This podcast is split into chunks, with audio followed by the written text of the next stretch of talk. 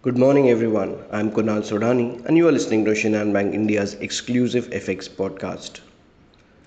Euro USD went left after ECB President Christine Lagarde offered no fresh insight into the central bank's policy outlook.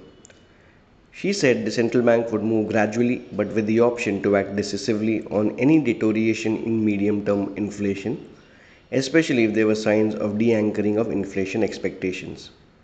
We had a couple of Fed speakers speaking New York Fed President John Williams and San Francisco President Mary Daly acknowledged the need to reduce inflation but insisted that a soft landing was still possible. Some data points from the US front were Conference Board's confidence index, which dropped to 97.8 uh, levels in June, the lowest in 16 months. We had the US Richmond Fed Manufacturing Index, which also tumbled to negative 19 in June against you know minus 9, and the market consensus was negative 11.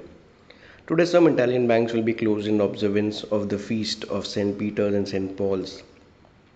Quickly move to the best and the important part which people are awaiting is about dollar rupee what exactly is happening why are we moving towards the 79 handle so first obviously dollar shortage is there in the emerging market space which may continue for some more time which can exert pressure on spot we also saw a sharp rise in the Brent crude prices on prospects of tighter supplies. So Brent has moved from almost uh, $108 to $118 now.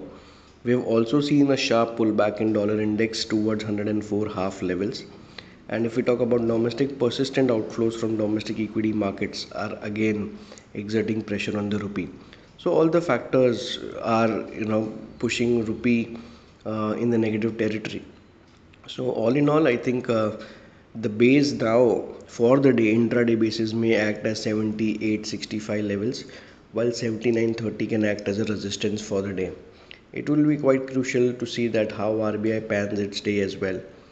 So uh, that's all from our side, friends. Wishing you all a very, very wonderful day.